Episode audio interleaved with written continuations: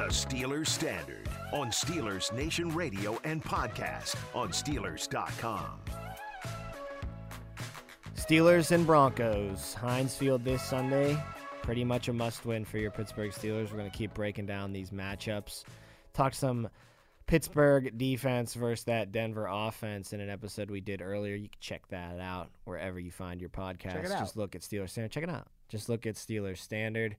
Uh, let's look at the Steelers offense. We can take a long time to dissect this because there's Yeah, a, where do you start? there's a lot to dissect here. Do you want to start at the easy part where you have the least concern, or the hardest part where you have the most concern? Uh, hardest part where I have the most concern: where the hell are we going to find people to block Von Miller? Right, that's the most concerning Good part luck. about this game. Steelers just haven't been an amazing team as far as protecting Ben Roethlisberger so far this year. They've been one of the best pass protecting offensive lines for the past like five years, including last year where Ben Roethlisberger was sacked. I think the least amount of times of any I think only quarterback seven or eight in the NFL. times. He's single pretty, digits. He's pretty much already there this year. Is how many times he's been Yeah. sacked. yeah. And listen, I was listening. I was uh, producing the Steelers preview show on DVE last night with Pursuta and Williamson, and Pursuta was saying, you know, Bengals pass rush, not that impressive. Packers pass rush without Za'Darius Smith, not that impressive. Raiders Mhm. pass rush improved, not that impressive still. Bills pass rush improved, still not world beater status. Now you're facing a dude. Now you got your first test against the dude. Like we're worried about the Myles Garrett two-time performance this year against the Steelers line. Well, this test is almost just as stiff because you're going up against a, in my opinion, nailed on bona fide Hall of Famer in Von Miller, and he's playing in Hall of Fame Von Miller form because he's actually healthy for the first time in a couple years. Four and a half sacks already on the season. He's an absolute nightmare to deal with in this uh, scenario if you're the Steelers because I just have no idea how they're going to be able to even double team him and be able to keep him off of Ben for at least a sack in this game. I, I got Von Miller. If the over under was 0.5 sacks for Von Miller, I would hammer the over in this thing. I got him at least getting one. Tom, I think one is a little conservative for for Von Miller. I mean, I know he won't be playing with his. He's his- got to be having a blast this week, right? Watching thing is, film, getting ready for this game. He's not going to have someone. All the attention will be turned to Von Miller because Bradley Chubb will not be in this game. So that's the only way I see it happening. Where you, the Steelers may just say we have to triple team him. Did you see that replay last night of the Rams and Seahawks game where they triple teamed Aaron Donald and yeah, he and he still, somehow through got to the quarterback? There's one example of that Vikings versus Browns last week. They put two linemen on Garrett and sent the fullback to block him too, and he just bulled through all three and put Kirk Cousins on the ground. So Still these got the guys can deal with triples, quadruples. They can deal with any team that you send them. the the the thing where I pause here with Von Miller comparing it to Myles Garrett and Aaron Donald, he's not nearly as big as those two dudes are. He's still great, And he's I- still really good at getting to the quarterback. And even though he's playing in prime form right now, I bet that kind of fades down the stretch of the season. He's a little older than both those guys, two years older than Donald, and more well older than Myles Garrett. Still, that doesn't concern me because you're in week five. N- This exactly. is not the latter. This is not the latter part of the season. If he's going to succeed, it's going to be in week five against a decrepit offensive line in Pittsburgh.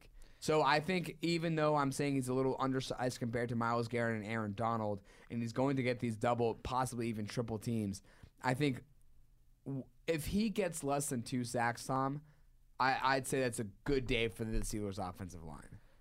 if he gets less than two, Yeah. that's a win. You'll chalk that up as a as a big win. What if it's one where he strip sacks Ben and scoops it up himself and takes it into the end zone? What if Well, that's then, what if that's the uh, one? yeah, I what if that's the one? There, yeah. there are a lot of there are a lot of There's of variables, Yeah. moving around here. Yes, I, he's a game breaker, and he absolutely scares the hell out of me. Uh, I guess there's still some hope. Again, we're doing this Friday morning, so we, we don't know exactly yet what the injuries are going to shake out to be.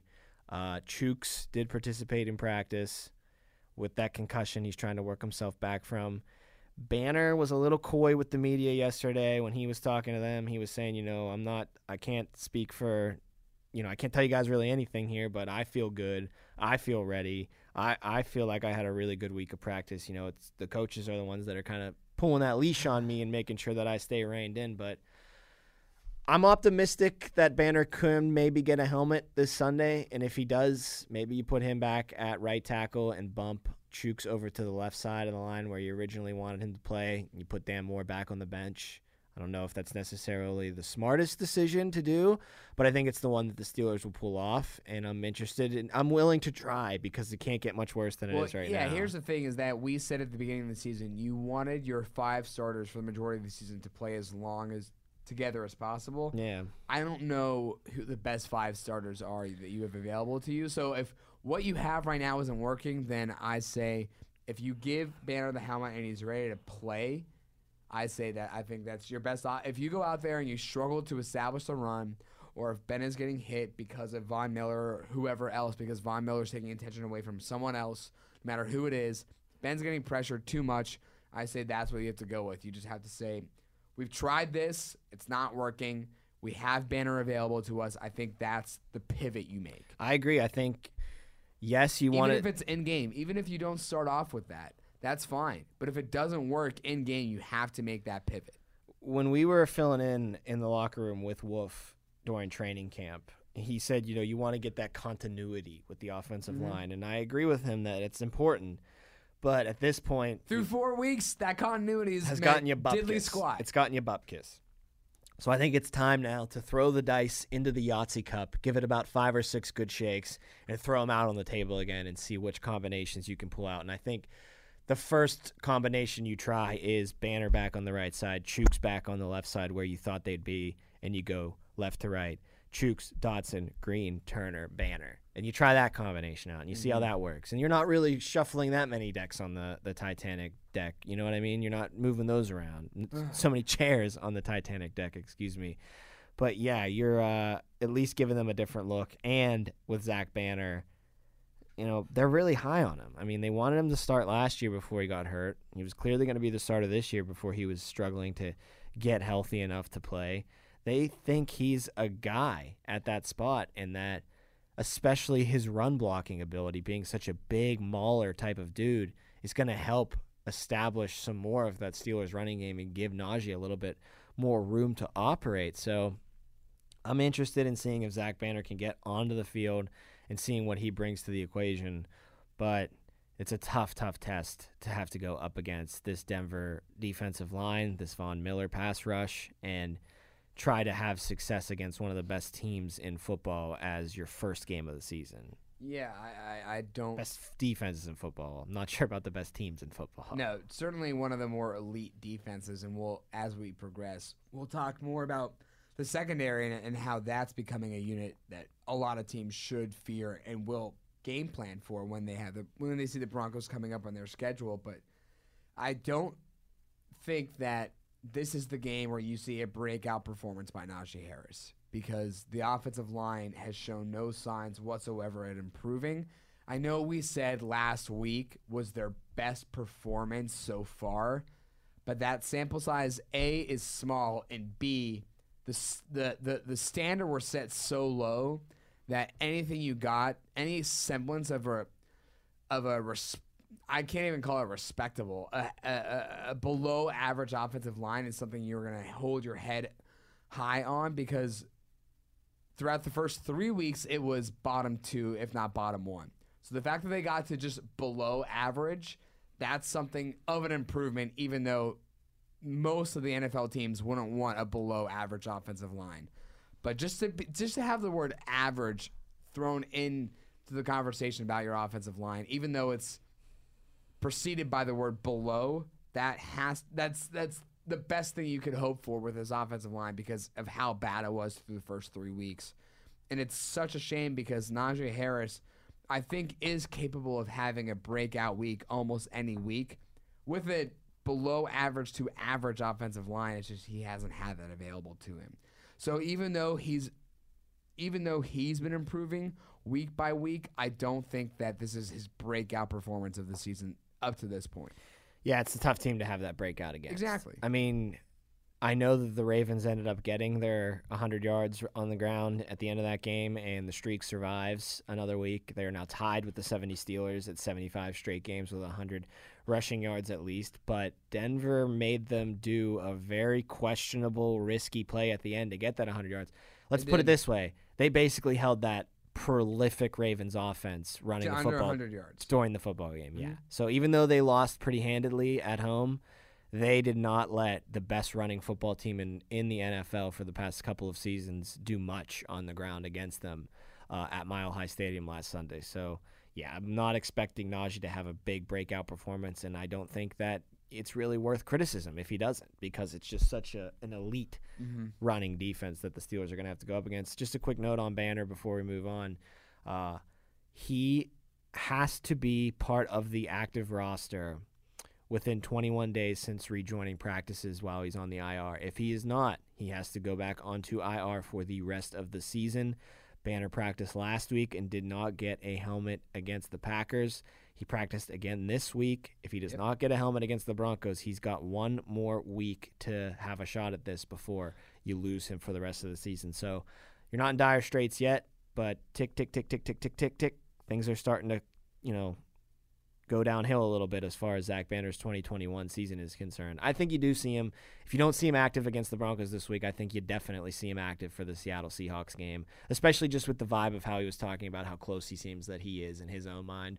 So if it's anything, the coach is just precautionary, keep him out one more week and then play him. So I don't think you're worried about losing Banner for the year. No, I don't think you are either. But I think it's Unless he comes back and gets hurts again, but but that's I think it's so. that's another though, story for another day. As you mentioned when we were talking with Wolf on on his show, continuity is so important. But right now we're talking about oh what what a saving grace it could be to put Dan Moore back on the bench, move Chuks from right to left, and then put Banner at right. That that that blows up your continuity right there. And we're saying we're saying to ourselves, oh how great, how helpful can that really be for this offensive line to switch it up to, to not not blow it up, but to switch it up, to, to bench, to move one guy to your bench, to promote your one guy who hasn't played a single snap all year, uh, and then move your one tackle all the way across the offensive line to the opposite side. That that is as big. That's a three man switch that you're making, and we're saying how helpful that could be compared to what most other teams are saying would look at that and say, "Well, you can't do that because you're you're messing up the, the chemistry and the continuity. That, that's a recipe for disaster." But we're saying because of how bad the offensive line has been so far, how helpful that could possibly be. Looking at some other guys on the injury report, my eye turns to the wide receiver core, and there are three names on this injury list so far. Juju Smith Schuster with that rib injury was a full practice on Thursday, so things look a go for Juju again this week against the Broncos. Chase Claypool kind of showed up late last week with that hamstring injury. He was a limited practice again on Thursday, so things are getting a little tight for Mr. Claypool uh, again as we head closer and closer towards Sunday. Here's one that's really upsetting and surprising, though. His replacement, Chase Claypool's, jo- James Washington. He popped up on the injury report on Wednesday with a groin injury, Jacob. These groin injuries are contagious over there on the south side. I don't know what the hell's going on. Uh, uh, his practice status was up in the air for Wednesday. There's just a little parentheses with a dash in the middle of it, not a DNP. So I guess that means he didn't practice. And then limited on Thursday as far as his practice participation goes. So if you base being limited on Thursday on them looking doubtful for Sunday, you're down two wide receivers with Claypool and James Washington. So it's Juju Diontae and Ray Ray McCloud. That is not the best. That's fun, right? Unit of That's- wide That's receivers. fun to have at your disposal. you know what? You're starting to look a little Denverish. You know what I mean? Like you're starting to look a little Denverish with all these receivers being out. Of course, Washington and Claypool could a still play. Yeah, and I think that the guys you have available, even though you're depleted, the guys you have available to you are better options than the guy that Den, the guys that Denver has available to them. Yeah, Courtland Sutton's good, but other than that, I mean, Noah Fant's a tight end, so you don't really count him. And Tim Patrick sounds like he should be playing hockey or something like that. I don't know who really that guy is. I'm just being honest with you guys out there. I don't know who Tim Patrick is. Okay, I sue really me. don't either. Sue me. All right, you don't know it either out there listening to this podcast. So quit judging us right now. But I, I just you're struggling to get things going in the passing game anyway. Obviously, Ben Roethlisberger has his share of the blame of that, but I think the receivers have been poor as well. I think you know their routes could be a lot crisper. I think that they could be um, more committed to their route tree, and I think that they could be getting a little bit more separation. I think you saw some separation against the Packers more than you had in previous weeks, but I still think you could be getting more separation there. And you're losing Chase Claypool against the Packers. That hurts. But then you lose the guy who we were saying mm-hmm. all offseason you don't trade because he's so valuable to plug in when a Juju's out, when a Chase is out, when a mm-hmm. Diontae's out. But now he is potentially out himself. Uh, you you can afford to miss one of the top three because of a guy like Washington sliding in.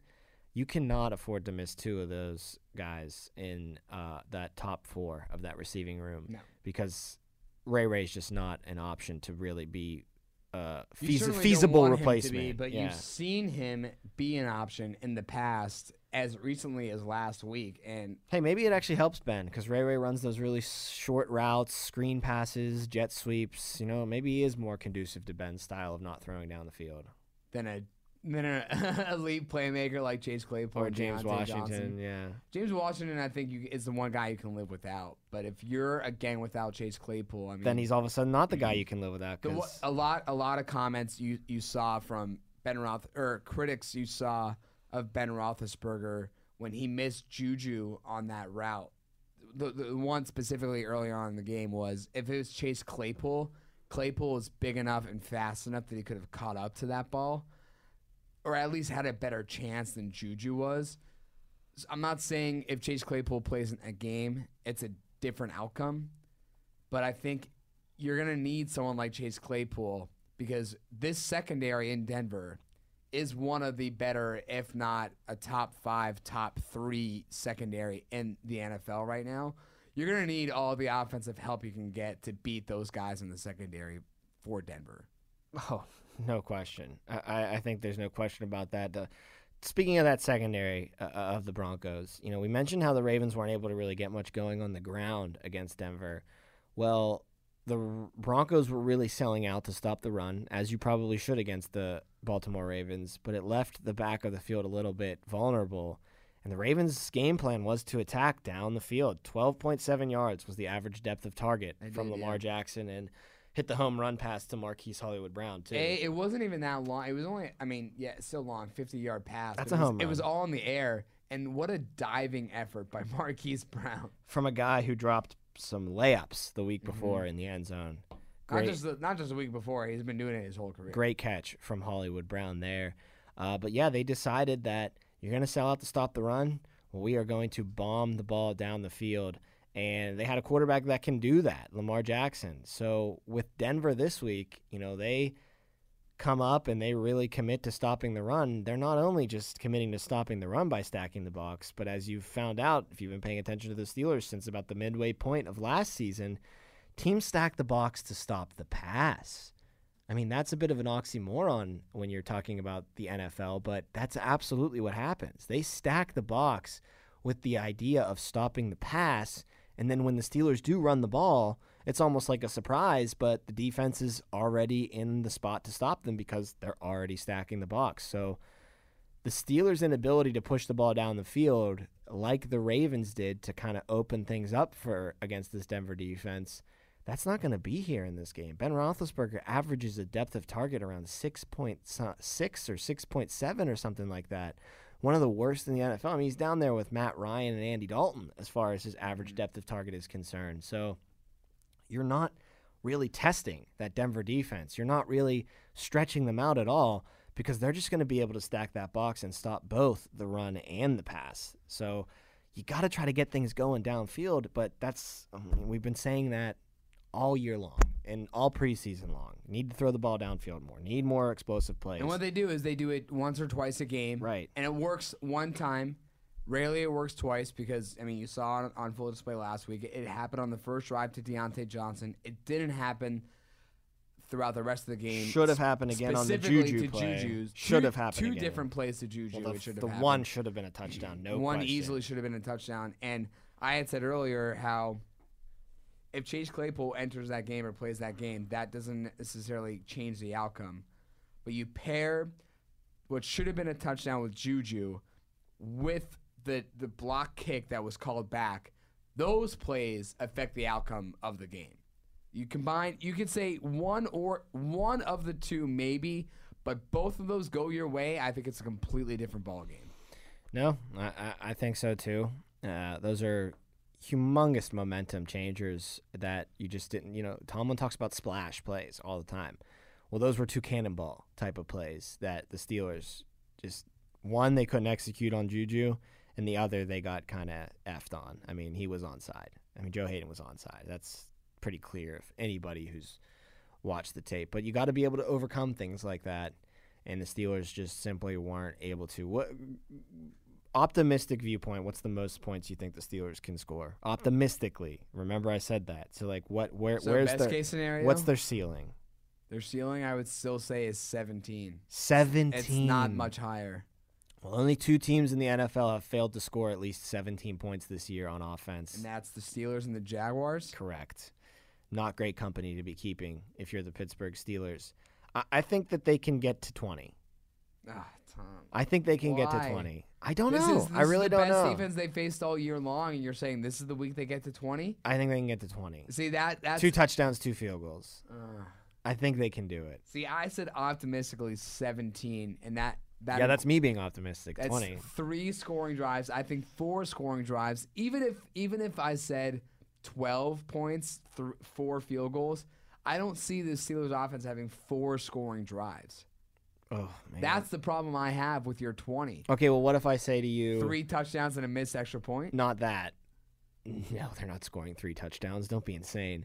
Don't be a crazy person. Well, you're saying twenty points and, and less than four scoring drives. That's how you get there. two tutties and two field goals. But what if one of those scores Is comes off the defense, forces a fumble, gets a pick in Denver territory, and even though the offense doesn't move a single yard, Boswell's already in field goal range? Or say they get the ball on Denver's 10, and even the Steelers can't screw that up, hopefully. So, No, I think they still screw it up, Tom. well, either way, you're coming away with at least one of those two field goals that I said there. So I think the defense has to do some heavy lifting as far as setting them up in favorable territories in this game in order for them to put points on the board. I don't think you're going to see many drives starting at their own 25 even and going uh, 75 yards to dirt. I don't. I don't see that. Or I don't know at what point in the game it was. Let me Chris- rephrase that. I don't see that happening more than at least once. A full field drive. Yeah, no, that that's Yeah. you're gonna see it one time and one time only. That's what you've seen all season long.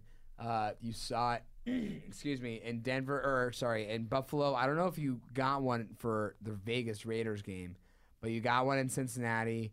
Uh, that last drive of the second half, and you got one on the first drive of the, of the Green Bay game.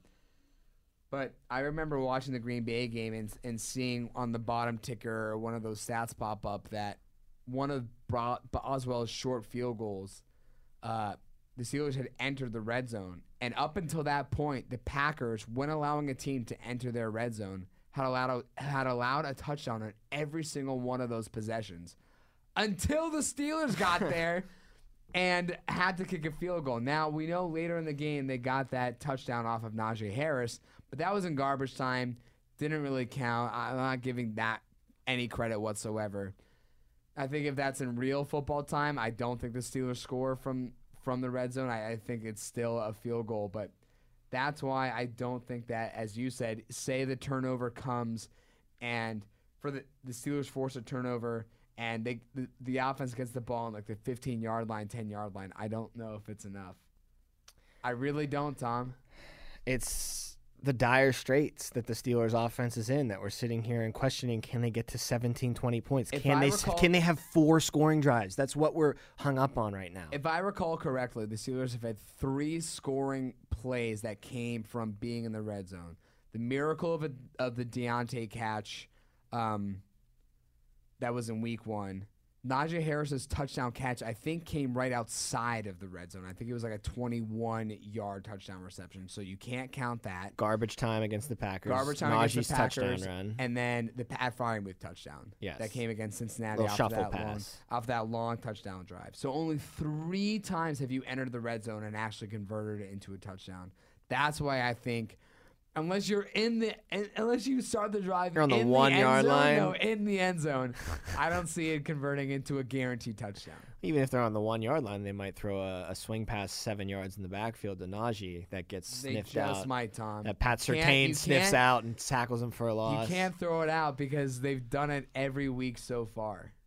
Seems to be their go-to play in short yardage situations or must. Short yardage is the wrong term to use. Must-have downs. that seems to be their go-to play for the Pittsburgh Steelers offense.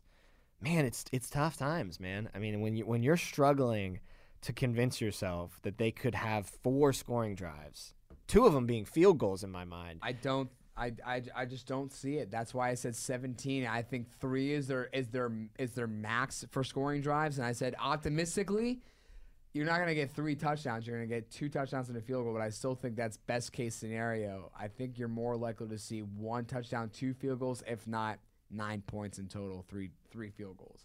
I just don't see anything better. I don't I don't I don't see them being capable of doing of doing anything better than that. I don't see them pushing the ball down the field like they, they like they haven't had the ability to do all season.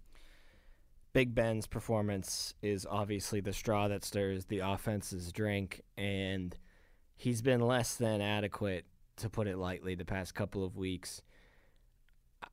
He said this week that a lot of the mistakes he's making are, are fixable. He said this week that a lot of the problems that he has, you know, he can he, he can lower bodies in the wrong position during the, the he can fix the accuracy problems. The only thing that Tomlin said he can't fix is his mobility. Well, I think he's going to have to be pretty mobile in this game against the Denver Broncos. So if you're if you're looking for a, a game where he does, you know, correct some of those mechanical errors and he does start to turn back the clock a little bit, I don't know if it's coming against the Denver Broncos mm-hmm. because the pass rush is just too elite. And by the way, I just fact checked myself. It was a 25 yard pass from Ben to Najee Harris in that uh, Oakland Raiders game. And we know how that play began. It was just a, a, a normal check down pass for Ben, and it was Najee who took it the other 22 yards to the house. So three touchdowns, Tom, on the year, three touchdowns through four games that you've actually gotten when in the red zone. So I I just don't see this offense being able to convert on short yardage situations, even if they're presented with one by the defense. That's how little confidence I have in this offense moving forward. That's going to do it for this episode of the Steelers Standard. Thanks as always for giving myself and Jacob Recht a listen. For Jacob, I am Tom Opperman, and we will talk to you guys on our next edition of the Steelers Standard.